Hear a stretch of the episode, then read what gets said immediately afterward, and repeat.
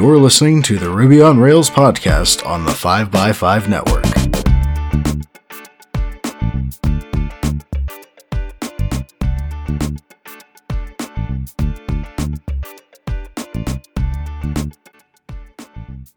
You're listening to episode 308, and I'm your host, Brittany Martin. I'm back from Paris RB, an absolutely wonderful conference that took place last week. Today, I am joined by Kurtis Rainbolt-Greene, who is a New Orleans born software engineer now living in LA 13 years into his career. He prefers Ruby, JavaScript, and Elixir, but he has played with loads of languages. His preferred pronouns are he, him. Welcome to the show, Kurtis. Well, thank you for having me. I appreciate it. Wonderful. So, Kurtis, what is your developer origin story? Um, yeah, so I suppose I started off by playing these text based multiplayer games when I was younger, when I was around 18, 17.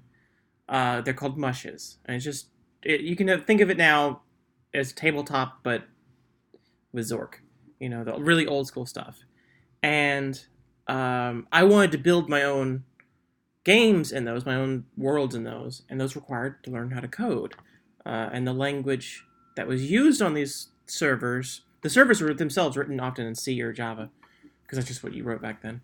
Uh, but they had their own internal language that was really um, a lot like a Lisp, but worse in that you could only have you could only have 27 variables total, and also no white space. You couldn't have any white space. It was all single line.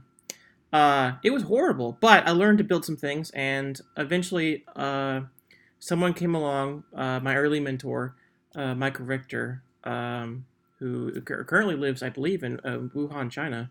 Um, he was like, "Hey, you should actually learn a real language," and so he presented me with like Erlang and uh, Haskell and Ruby, and, and much to his chagrin, he I chose Ruby. and started building websites in Sinatra I remember an early memory of uh, talking to, communicating with Konstantin, uh, the creator of Sinatra uh, and the former CEO of Travis CI, uh, about Sinatra and building things in it. And I had built this little template, I guess, yeah, template for Sinatra, for building Sinatra websites. Because that's all I knew how to do. And I just zipped it up and I sent it to him. Uh, and that was my first experience with sharing code with someone. Um, but uh, then I eventually got a job writing Ruby software in Eugene, Oregon, of all places, uh, for thirty-two thousand dollars a year, and I thought that was an incredible amount of money. I actually didn't. I didn't. From considering my background, I didn't know what that when he said he just said thirty-two thousand dollars. I didn't know what that meant.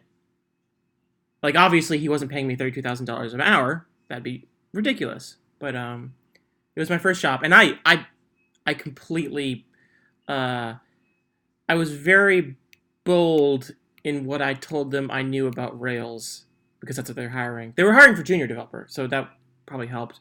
But I definitely told them I knew more Rails than I did. Um, and that was just my first job, and that was the start. That's that's what got me in. That is so awesome. What a way, what a cool way to get into programming. So, my original next question was how much has Ruby on Rails made an impact on your career? But before we get into that, I'm curious what led you down to Sinatra before you saw Rails, which is, I think, different than what most programmers who listen to this podcast have experienced. Sure. So, you have to understand this is before Padrino RB. I don't even know if Ruby developers know what Padrino RB is anymore. Padrino RB was a, a like it was like Sinatra, Sinatra based, but Rails everything else. Like it, I had the whole shebang. But Sinatra was bare bones, and I knew from talking not only to my mentor, who, while he got me in, he was more of a. God, what, what was the best way to phrase this? He was like a lighthouse more than anything else. He didn't like guide me through things. He just told me what to avoid, and he gave me a blueprint for how to act. Now he was a very disgruntled man who who had, he had originally done software for a weather agency. I remember him telling me a story about how he was being forced to write bad software for the emergency weather system in Canada, and he refused and had to quit because he didn't want to kill anybody, and that left an early impact. Um, but he was he was out of software at that point, other than like playing with uh, other languages like uh, like Forth or uh, Prolog. Um, I knew from I, I had this idea from early start that to be an important programmer, you had to have important opinions. And I knew that an important opinion to have at the time was whether Rails was too bloated and magical, or if you could just use Sinatra. Because I remember, and, and I talked re- recently talked to someone uh, at GitHub or former GitHub employee, but early in their career, early in their um, career at GitHub, that GitHub had a whole bunch of Sinatra services, like these standalone, really thin Sinatra services, and I and it was from that era where it was like the discussion was, oh, you know, um, you shouldn't use Rails. It's too big and bloated. It's too much. You, you know, if you go off the magical path, you'll uh, you'll get you know you won't be able to do what you need to do. You should, should pick Sinatra because it's thin and light. And I saw that opinion. I didn't understand it at all, like like from a fundamental level. But I knew it was an important opinion to have, and I knew that engineers I had talked to they had very angry opinions, and if I wanted to be an engineer, I also had to have an angry opinion. So I picked Sinatra uh, with no other reason than it was the underdog, and that was a compelling story. I love that. I am definitely going to be stealing the terminology of an important opinion because I think it summarizes so many thoughts that you see out there on Twitter and GitHub issues, and sometimes they're justified and sometimes they're not but I think that's such a great way to get into Ruby development. And so I'm guessing now that you've explained that you did eventually get into Ruby on Rails with that junior development job. So day by day, is your first inclination to reach for Rails or do you reach for Sinatra first? Uh, oh, I haven't touched Sinatra in ages, which is not a indication of Sinatra being bad in any way. It's it's still a masterful piece of software for um, especially for given the earliness of Ruby at the time. Um, but I if I'm building a new project these days, it's going to be a, a, Phoenix honestly because I'm really enjoying it. But I I'll, I'll be honest, there will never be a point in the rest of my life where I won't get offered a Rails job or I won't be comfortable getting into a Rails project. Uh, it is it is the staple of my existence and our ability to, to write software. I feel the exact same way. So I just returned back from Paris RB where I gave a talk highlighting several tools, and one of those tools was VCR, which I see you are a current maintainer. So first off, can you explain to me what VCR is? Sure. Uh, so I okay. The best way I can explain VCR is it's it's a, it's a library that shouldn't exist, which sounds like uh, flippant or uh, insulting to uh, Myron's early work. Uh, the original author is uh, Myron Marston, uh, a, genius engineer, uh, one of just one of the best Ruby developers around there. Um, it's a way f- to make through a HTTP mocking library like WebMock or uh, FakeWeb, although that's deprecated now. Uh, it's a way for your program to make HTTP requests uh, and capture them before they go out and either stop them or respond with a fake response. It's a mocking library. For the, for the engineers out there who understand what mocking libraries are, it's a mocking library just specifically for the complexities of HTTP. Um, but largely, it is a last ditch effort in your test suite to uh, prevent real requests going out from your test suite. Um, in reality, though, I, I'm a, I have a big opinion that it should be you should be mocking things closer to home, like maybe before the the HTTP layer. But if, if you need to, if you need to to prevent real requests from going out and then play back a recorded request, one you've written or one that you've recorded from previous requests, then VCR is how to do it. The way that I explain it to a lot of people is that when I was a boot camp instructor, I had a student who created a Rails project using the Twitter gem and wrote this really beautiful test suite that unfortunately called the Twitter API over a hundred times. And because of that, they were blacklisted from the Twitter API and their app broke. so, insert VCR, you're able to record a cassette tape and be able to reuse that because the idea is that you should be testing your own code and not your third party API code. Now, spoiler alert, my conference talk, which I'm sure I'll talk about in a future episode, is how that has bitten me before, where the third party API is unfortunately broken. But um, I just find the whole concept around VCR really great. So I'd love to know how did you get involved in the project? Yeah, so um, I've been maintaining open source libraries for quite a long time now, but um, I saw uh, I saw oh god, how long ago was this? I don't actually remember when this happened, but I saw Myron post about how he needed to maintain a VCR, um, and I watched it carefully because I hadn't seen a library successfully transition well. Usually they just get forgotten, or this is before GitHub had the archive button, just ignored. Um, but he had gone through a couple of maintainers, and basically they got added, they got given contributor bits, uh, and then they just they also did not have time for it because it's unpaid work. Um, and it's not easy. And at the time, VCR had a lot of really painful bugs. Uh, one was the biggest one was there was a um, a thread issue where you could per, you could get the wrong results if you were multi-threading VCR. It was just there was just some painful experiences around it. Um, but I came on and I had had a pattern of updating libraries with like various things, badges, uh, moving them to Travis CI, uh, improving the readmes, things like that. Just basic stuff. Intri- you know, integrating it with the GitHub's new. Uh, well, at the time it was just uh, the pull request template, but uh, I did this and he appreciated it, and I got given handed it. Just that's it. It was over. Like he he he had no time for it at all, and I was basically the last person to uh, to hold the door open. Um, and I realized that this was going to happen to me because if uh, if he can't handle, if he can't juggle his life and VCR, there was no way that I was going to be because I'm worse than him from an engineering perspective. He's a, he's a really smart man with a lot of you know pragmatic uh, approaches to things. So if I couldn't handle it, then I need to figure out a way to not let VCR languish and also help people get into open source software. So I started treating it like a groundskeeper job. I made maintained the status quo.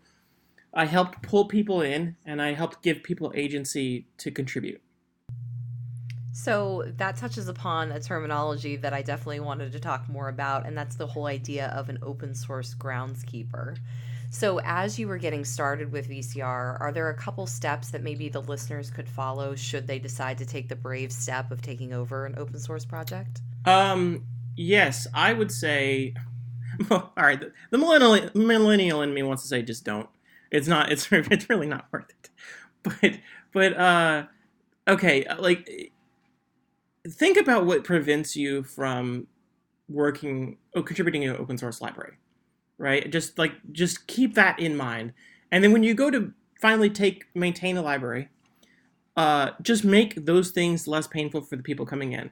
Uh, make it very clear which tickets are uh, f- f- for first time contributors, not just in terms of contributing open source, but maybe sometimes first times programming.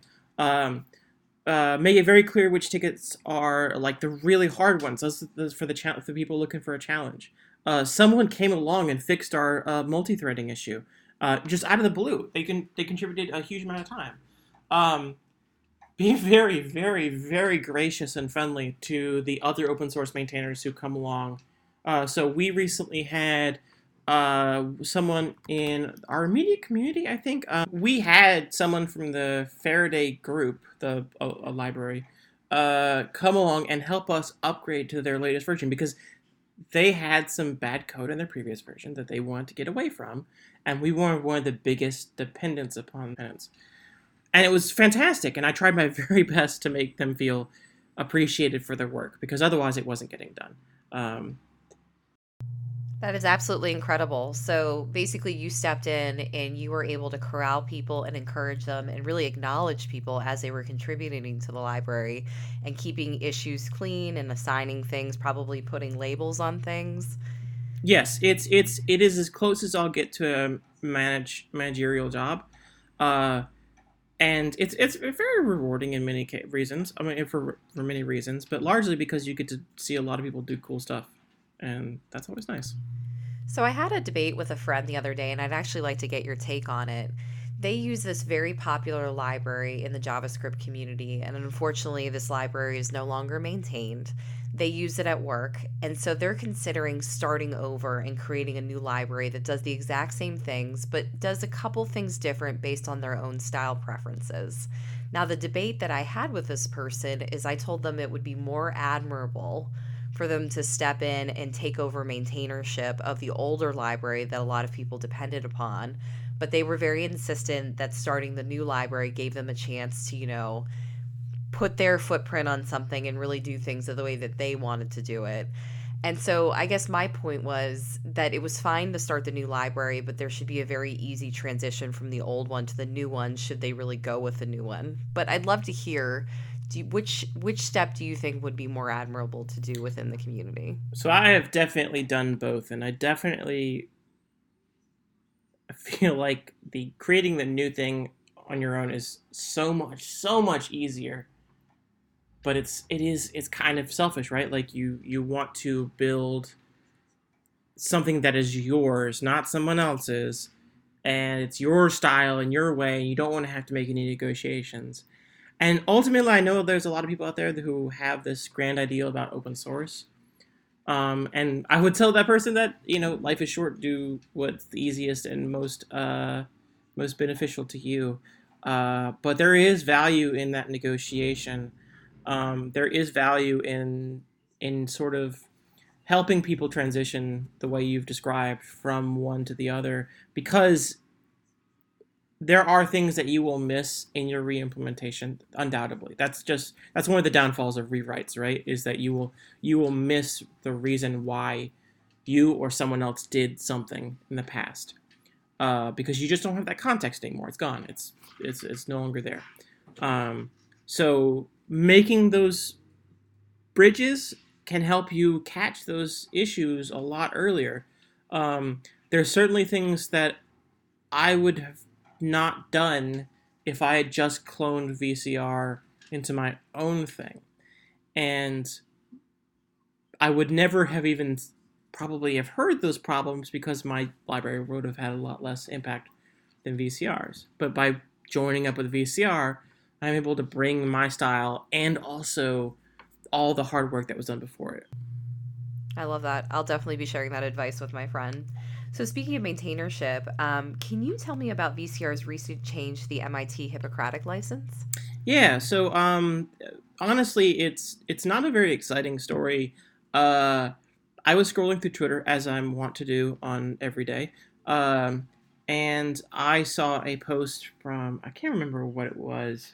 I think it was some. It was a retweet from one of my friends, uh, and it was about this license, uh, this ethical open source movement, um, and the ethical open source movement page doesn't actually pick a license. It doesn't say, "Hey, use this license." It says here are a few few licenses that kind of try to approach this new concept. Well, not new concept, but reinvigorated concept in the wake of recent events. Um, this has actually been an ongoing discussion going far as back as uh, there was this great uh, conversation or conversation piece about uh, an interaction between Admiral Grace Hopper and um, I want to say his name was Edward Berkeley uh, at a conference, and they talk about using software for military means uh, and the ethical nature of that. Um, and so this website just is basically making the case that hey, we have a lot of impact as software engineers, probably significantly more impact than we realize, uh, and we should be careful about where we swing that hammer. You know, um, and it prevented, presented a couple of ideas on like, hey, here's some licenses, and here's where they uh, excel, and here's where they falter, and here's why you might pick this one or that one. And the first one that I felt a kinship to was the first do no harm license. Um, and I, I, don't know if it was just the, the name that really caught me at first, but the license itself was like pretty reasonable. I felt like I I could live by what the license was saying uh, that the license had you know had to enforce. So uh, I gathered up the other maintainers. Uh, there's two other, two to three other maintainers that frequent VCR that are in similar roles as myself. They're more a consortium of, of people to to agree on a change. And I said, hey, here's what I would like to change the license to. Now the license hadn't been changed for a while, uh, and it was still the one that uh, Myron had first implemented. Uh, and so I updated it. I tried to make it as similar as possible to old license so the diff could show like the real differences.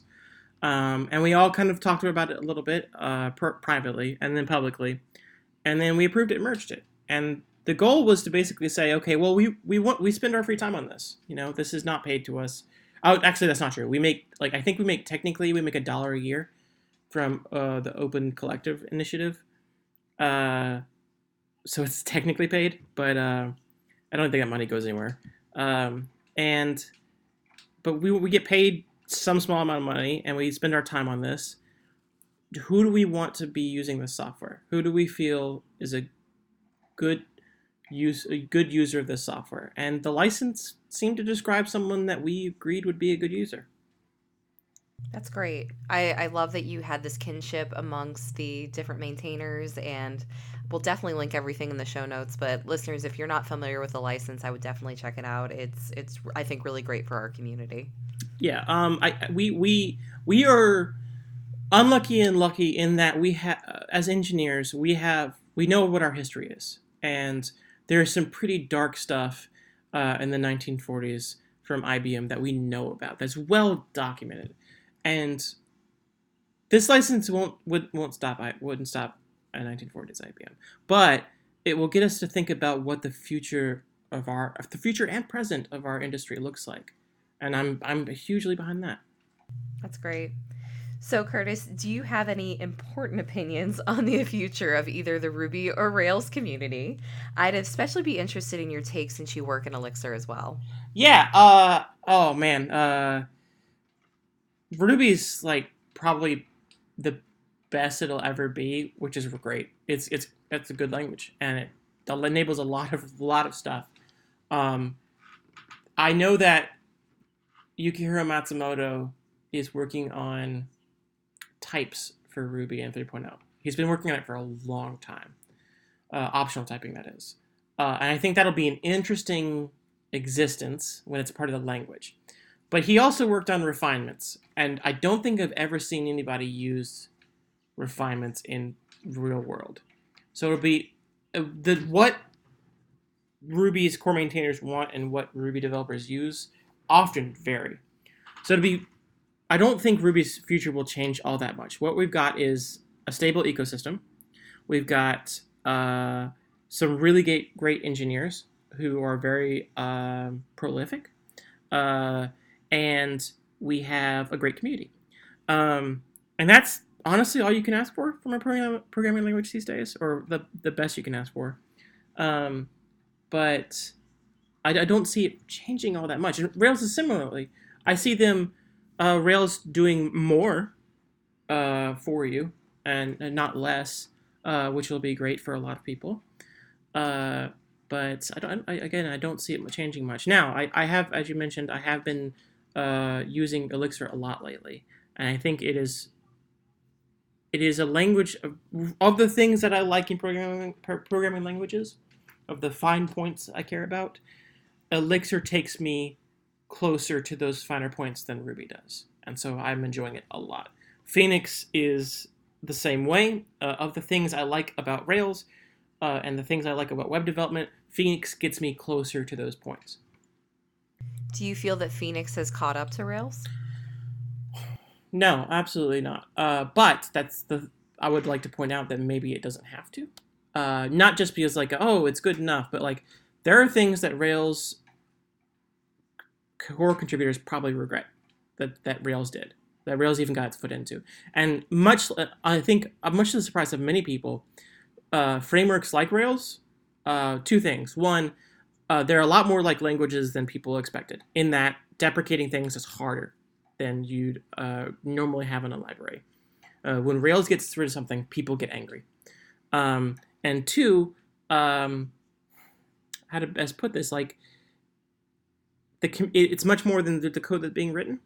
So Phoenix doesn't have a lot of the things that Rails does, uh, but it's good enough in, in almost all the cases I've encountered. The places where it lacks are community. Um, there's a lot of Phoenix engineers, but not a huge amount. Uh, there are some Phoenix jobs, but nowhere near Rails. Um, and the communities are significantly smaller. I don't even know if I think maybe Los Angeles has one, and it might be like ten people, whereas the Rails and Ruby meetups here are like filled out.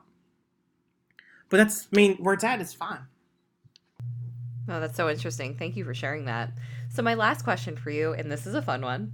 I know you're an avid role playing game enthusiast. Have you been able to tie tabletop games back to programming? Oh, uh, it. So, man, I, I think I've been into the concept of role playing games since longer, a lot, lot longer. I will embarrassingly admit that when I was younger, I used to do uh, phone based D and D, which is exactly as nerdy as it sounds. Uh, but it was like that. I lived in New Orleans, and there weren't that many role playing game communities in New Orleans. Uh, so I know the answer is because like truly I've tried so hard, and I think a lot of what I feel about software today comes from my attempt to to integrate those two things, because role playing games are at its very core a social experience and software is so bad at controlling social experiences that it just just the wrong tool for the job uh, despite my best efforts. Uh, i remember the first time i ever did recursion was actually building a d&d uh, discussion website and i wanted nested comments. And so my my role-playing experience and my uh, my programming experience are heavily tied together. But no, honestly, not. I mean, like most of the best tools have already just been written, so it's hard to hard to improve upon what already exists. That's awesome. So, Kurtis, how can listeners follow you? Yeah, so uh, not that you really should, but I'm on Twitter. Uh, you can basically Google my name. I uh, there's only one person in the world with my name, so you can Google me and find me uh, literally everywhere um, and anywhere honestly if you feel there there's there's better people's you can follow uh, uh, but if you truly truly want to see the worst takes on twitter just hit me up there. Okay great. Well we'll definitely link that in the show notes so listeners be sure to follow kurtis. Thank you so much for guesting on the show today and a sincere thank you from the ruby community for all your contributions. Uh, it has been fantastic to be on this podcast. It just the listeners the person who is running this is an absolute genius for doing this, and they are fantastic in every way. I am blushing. Thank you, Kurtis.